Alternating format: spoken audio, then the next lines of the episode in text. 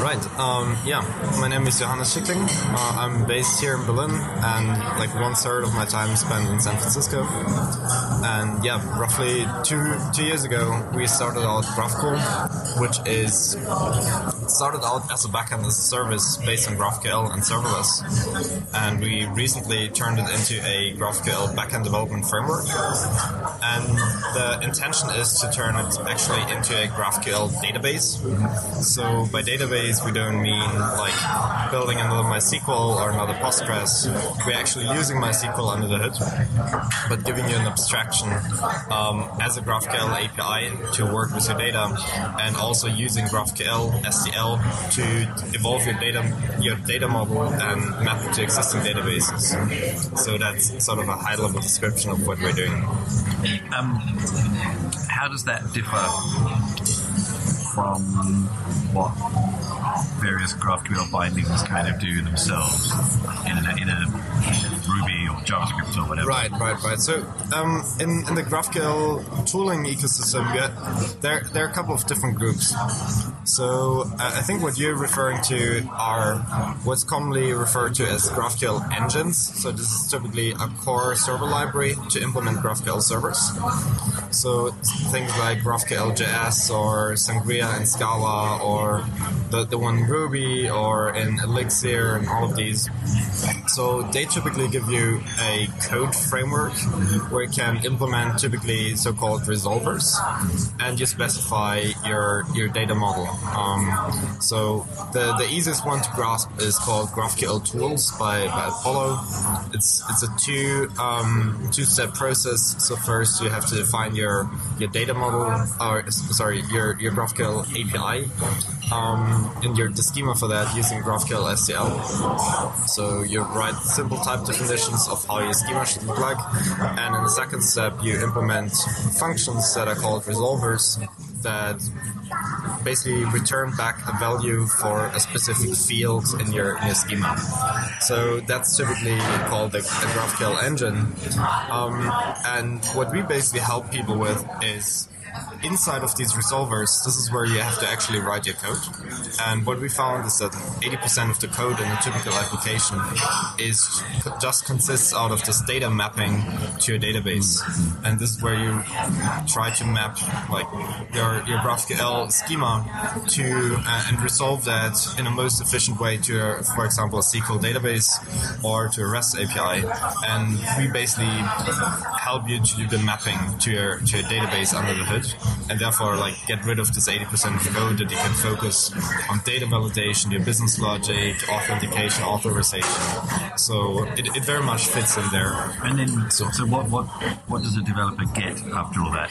Do you have your own kind of SDKs or right. something like that? So um, there, there, are a couple of ways how you can use it. Um, so all of it is open source. If you would want to just host it yourself, you'd basically um, your architecture would look like this. You would have database that's MySQL. We're also going to support Postgres in the future. Um, in front of that, you'd put the Graphcool server, so that just you just spin up a Docker uh, Docker container um, that exposes an HTTP-based GraphQL API, and this GraphQL API you then um, you reuse in your own GraphQL server. That's typically referred to as a GraphQL API gateway, um, and in this gateway resides your authentication, your business logic, and this is typically your final endpoint that you consume from your front-end applications. Okay. So what you really get is this, uh, in, the, in the simplest form, a Docker container that turns your database into a GraphQL API. And how might this compare to any products or projects in the kind of more traditional REST world? Is there anything equivalent that people might be able to relate it to?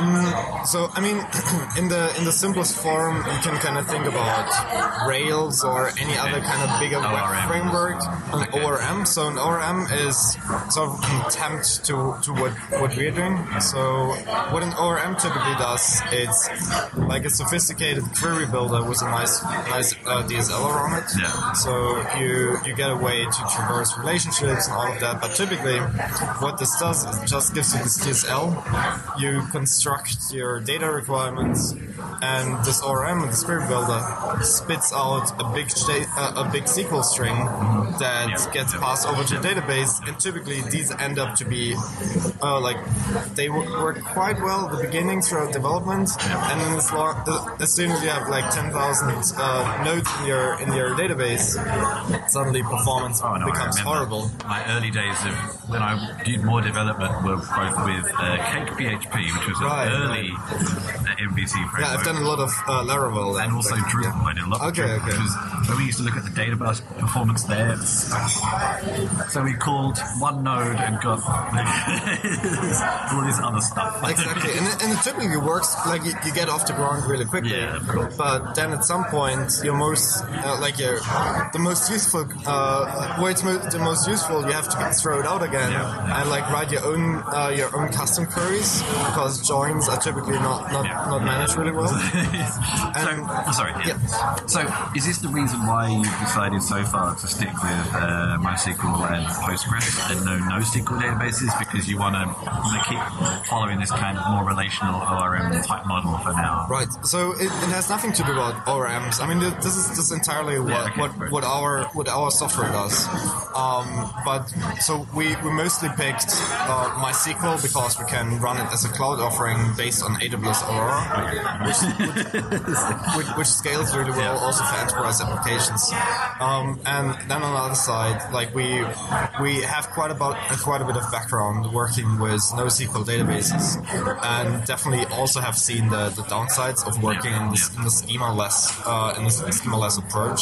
Also for this, like we're exposing a graph API on top of your database, um, and that typically doesn't really work well with document stores. Yeah.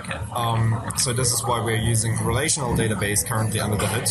We've also considered actually mapping this to a graph uh, to a graph database Yeah. directly, Yeah. like things like um, like Neo4j, Yeah. maybe maybe Arango.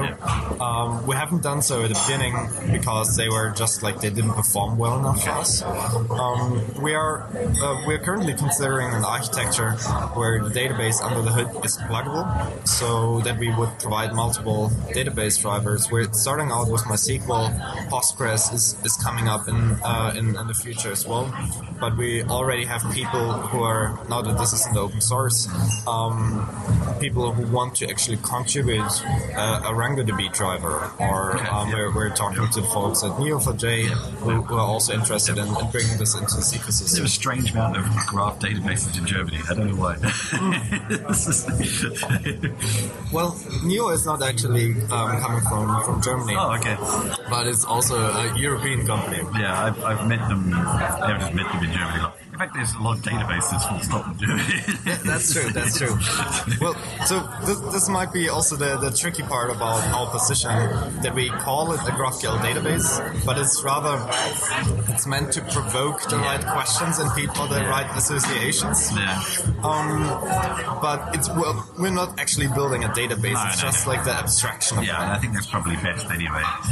So what? I mean, GraphQL is pretty new. I don't know. So it's, it's, it's, it's been released two and a half years ago. So, yeah, uh, but it's like it's been in development since now six years. So did you like the, the how long after it's released did you look at it and think this is something really interesting? I want to do something with. Right. So I, I have to take a step back there, and since like I didn't just look at GraphQL and decide, okay, this is gonna be big. Um, but I like when I get got into web development and started probably similar to you, like with, with PHP um, and like H, like all of, all of the, the the web development stack. And um, then I was uh, one of the first people who really believed in the entire single page application. Okay. Um, when there, there was just like Backbone was just coming out, and I, I remember that I kind of naturally or intuitively refused building this monolithic stack and rather said, okay, I'm just gonna expose this via JSON and figure all the front end stuff out in in the actual front end. And I've went through like all these different frameworks. Like started out with with Backbone, tried out Ember, uh, built some bigger apps with, with Angular, and when React came out, and I was was just like the very early versions of React, um, I immediately jumped on that because I, I saw this great abstraction pattern. And it was still there was like no Webpack back then, and there was like a very um, very horrible to, to use at the beginning. But I, I saw this big win in terms of the abstraction. I, I knew that like the tooling would get there, and that that this will make it mainstream eventually. So, and I, I've never regretted taking this leap of faith. And when I once I saw uh, GraphQL coming out, I saw the exact same pattern, but like even the, the potential I saw in that was, was even even bigger. So um, back then, when I when I first heard about GraphQL, when it was just introduced at at, Graph, uh, at React Europe back then, um, I was still um, working on my previous startup. So the best I could do is like put GraphQL on the very top of my bucket list, um, and like every every I had this routine that like um, every evening I just check like Reddit programming and Reddit JavaScript and all of these subreddits um, for like what seems interesting to me. And GraphQL seemed to pop up over and over again. So after I went through my, my previous company and we had an exit, we sold the, sold the company, I could finally go back to my bucket list. And at the very top there was was GraphQL. So this this is how we how we finally got started. That was at the beginning of 2016. And what what appealed so much about it to you that you wanted to start a, a new business around it? So um, th- there were a couple of things. So one, GraphQL seems to, um, for, for me itself, one of the biggest problem problems that I had was backend development, which is that it introduces this this layer that you can more easily extend and work with without needing to change the front end and without needing to change the back end. And also even more the other way around, that you can evolve your front end without constantly needing to, to poke the back end team to, to, to take certain certain adjustments.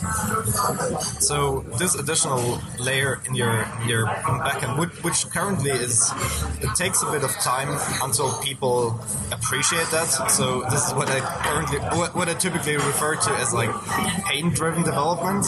It's like a term we use inside of the, uh, inside of our team. So what I mean with that is what what, what I mean with that is when you were exposed to a certain problem, in, like to a typically very painful problem, Yeah. and you see a certain solution for it, you really appreciate that solution. And most people who currently see GraphQL as an overhead, they weren't really exposed to this problem before. Okay, yeah. And when they had this problem, then it clicks way, way um, they, then it really clicks for them. Yeah. So um, and and yeah, so this this is what what, what made it what made it so appealing for us. And then also from as, as I got started building the, the, the first version of um, of what now Graphcool is, I um, I realized okay, this is this is very this is very generic. My my intention at, at, back then was just to build a first GraphQL server to get a feeling for it, and then realized how generic um, really this mapping from your from it from an API to a database is. And this was always the, the, the goal a backend service was trying to fulfill, what Parse tried to fulfill, what Firebase is trying to fulfill. Um, but from from a technical perspective, they never were powerful enough. Like when I tried to, to use Firebase or Parse, always hit the limits like after 20 minutes. So I could never really Do you mean the limits of conceptual limits?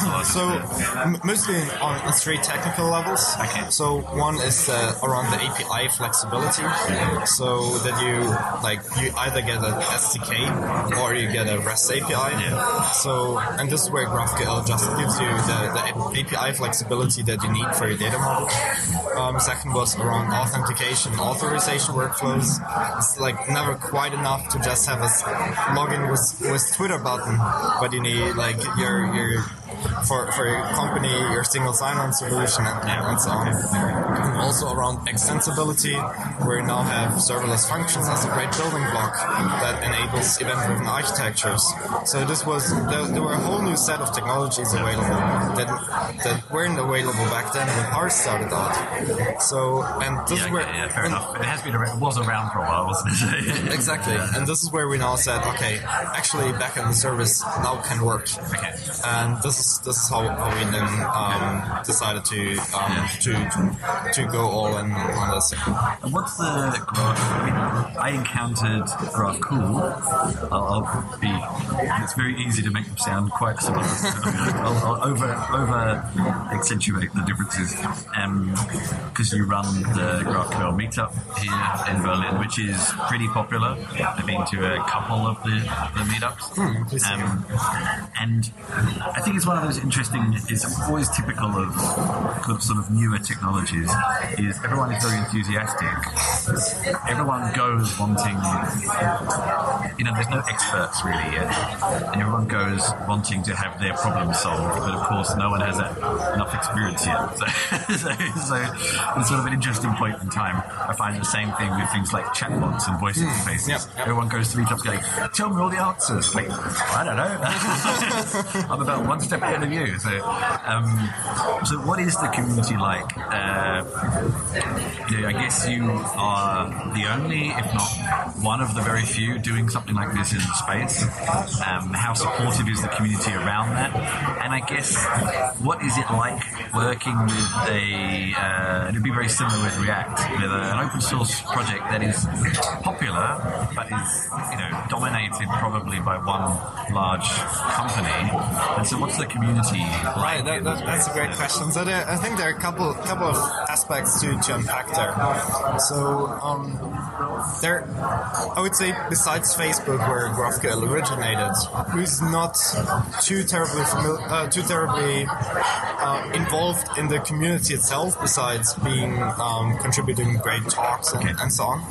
Um, but I, th- I think there are two two dominant players in the GraphQL space at the moment, which is us and Apollo. So Apollo is the same company as Meteor.js, the, the popular JavaScript framework. Okay.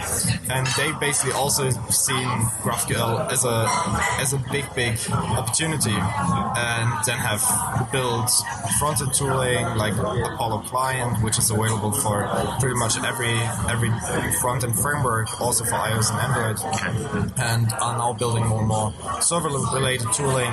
So they've, for example, built Apollo Optics, which is similar to what engine. Oh, what, sorry, what um, damn it, what, what is it called again? Um, the, the, the server side monitoring the, the, the hosted one. Um, Server side monitoring. uh, like we, we, we get like a um, a little a little agent that we put into Oh, your servers. New Relic? New Relic, Oh, exactly. Blanked out for a second. So, um, so they've basically with Apollo Optics, they've built like a New Relic for for GraphQL, and now, Okay, okay. Uh, and now building uh, a bit of more tooling around that. Um, and together with them, we we try to help the community as much as possible.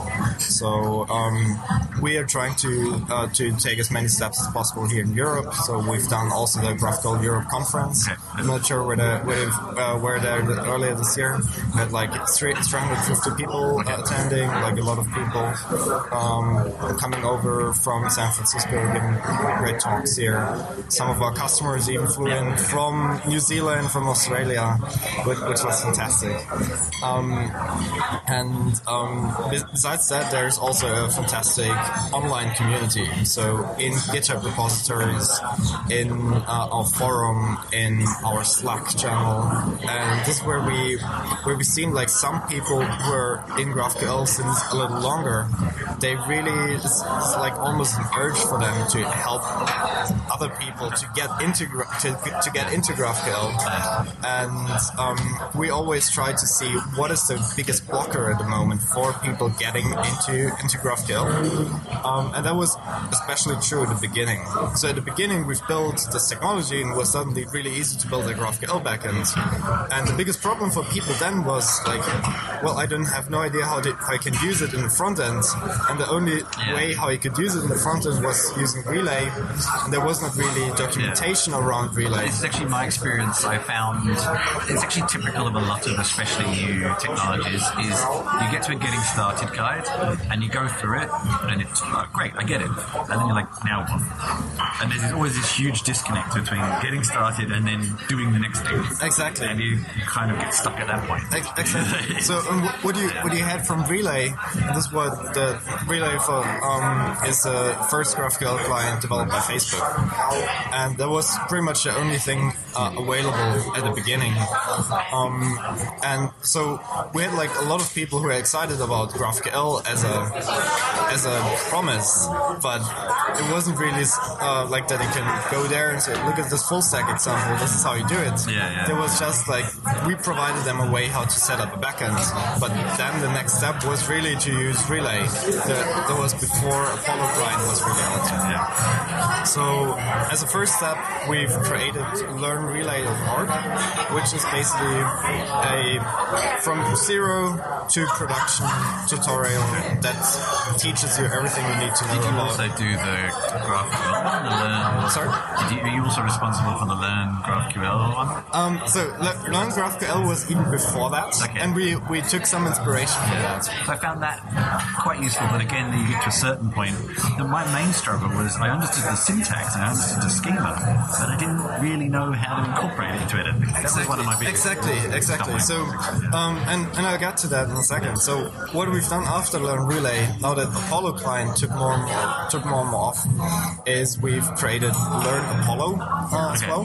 So it was a very similar uh, setup, and back then we already had a bigger community that came in through Learn Relay, for example, and we we had these people also helping out with Learn Apollo. So now we really made it super super simple for people to get started in the front end space as well. And then the next, so this is where we unlocked the getting started experience for early adopters. So the next step was like for people who kind of heard about this GraphQL thing, and the best way for them to get started was through Learn GraphQL.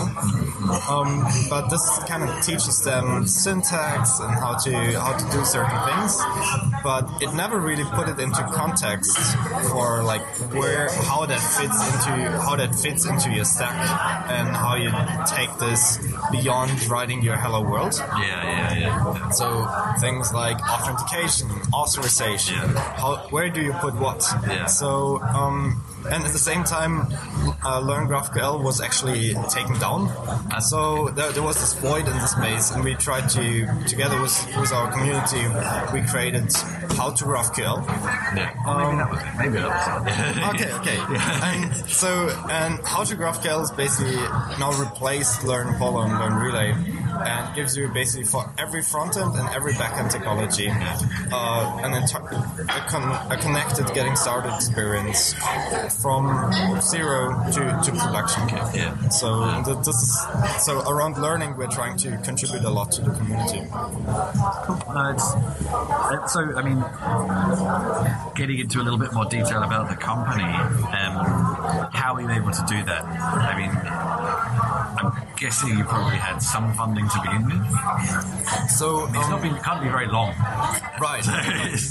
Um, so back then, back at the beginning of uh, 2016, I was basically the, the very first days when, when I got started. I was basically taking this idea, taking the first prototype, bringing up a couple of my friends who are freelancing, and asking them whether they would want to use this for the for the next project, and getting all of that excitement back. This is what really pushed me to, to get going. And one of the people who have asked whether they would use it was a friend of mine who I met in London. And uh, he told me, wait, I've built the exact same thing three months ago. And he just like bought an airplane ticket, jumped on an airplane same the same weekend, and this this ended up becoming my co-founder. And since then, we're basically working full time.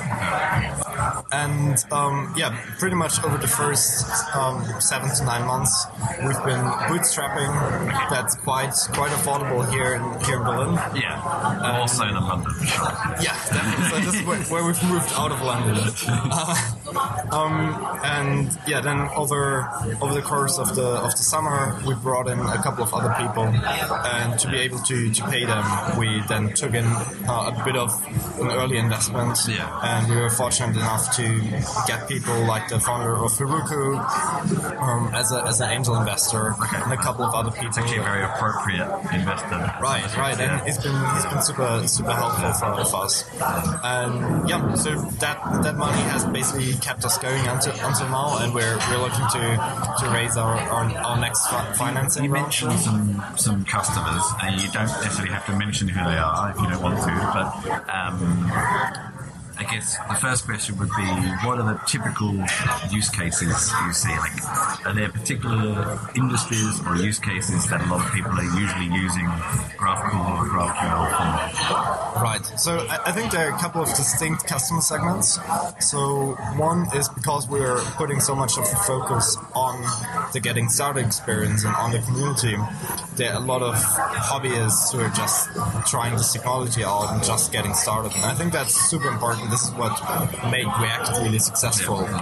Um, and this, these, these people we want to help as much as possible.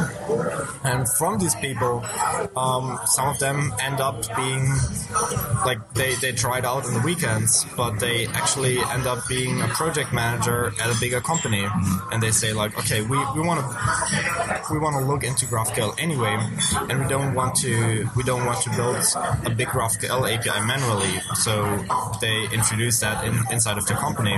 So we, we see that kind of spreading out from smaller teams within companies um, up to the point where we talk to their infrastructure teams and they make that the default um, database for inside of the company for, for new projects. But we've also been working with a, with a couple of bigger um, bigger enterprise companies who use that, for example, inside of their offering to their customers that, that they ship with, with all of their installments. So there, there are various use cases. And um, so you mentioned the, the hosted uh, AWS Aurora option. Right. So do you have a commercial product now already? Right. Yeah. So to, to, to better understand our the distinction between what's open source and what our commercial offering looks like. So our entire technology stack is open source. So if you want to, you can just host it yourself. Um, but we also provide a hosted version of that, uh, and this is what we call Graphcool Cloud. So there, there are two versions of that. So either um, what we call a shared cluster. So this has traditionally been our backend service offering that runs on a big installment that- we maintain for you. And um, what we, we, we got this is what the majority of smaller customers are using. Um, and there's also a free plan where you can get started super quickly um, without needing to set up anything. But we got a lot of feedback from our bigger customers that they cannot have their their sensitive uh, Yeah. information stored in Europe, yeah. stored, stored in, in, in a public Yeah. cloud. So this is where we when we introduced private clusters. So this basically allows you to connect your AWS account to the Graphcool platform. So we we help you to provision and and monitor and do operations for your own installment, and you get all of the the benefits and all of the features of the Graphcool platform still. And um, yeah. And um, I guess so. What would you say are some of the upcoming uh, developments that excite you? A for GraphQL and B for Graphcool. Right. So we, I've, I've just been coming back from the GraphQL Summit conference two two weeks ago. There were was so amazing to to meet all of these other big companies who are uh, have adopted GraphQL over the last year. IBM has, has talked about how they how they basically using like IBM's adopting everything. yeah, but like they, they're really also in the, in the forefront there. We've been um, in, in close touch with, with Facebook again, and they they're were, for example looking more into what real time APIs look like around GraphQL. Um, so the, the entire there, there are a couple of spaces that, that particularly excite me about GraphQL at the moment. One is, is real time. The other is tooling that makes it just so much easier to um, to work quickly with GraphQL Yeah. without um, that just gives you a safe environment, especially leveraging the, the type system of GraphQL and building proper tooling around this. Also, that uh, improves your workflows. And um, on the on the Graphcool side, we're currently in um, in the process of extracting these core components of the framework and making them standalone. Is what what I mean with with the GraphQL database. And we're working on a completely new API design for that. We're working on more um, on more robust migrations that you can put it into your CI pipeline, and uh, and also some some of our more workflow-oriented features around the data browser. We are releasing a new version of the GraphQL Playground, so there, there are a couple, couple of exciting things coming up. Cool. And just anything in the very immediate future, any talks, events, announcements, blog posts you've got coming up over the next couple of weeks that you really want to Right, make sure people right, look at? right. So we're, we're planning to actually have the first version of the GraphQL database released by hopefully by the end of this year. Okay. So that's something to, to look out for. Cool. Awesome. Thank you very much for your time. Awesome. Yeah. Thanks so much for, for having this interview.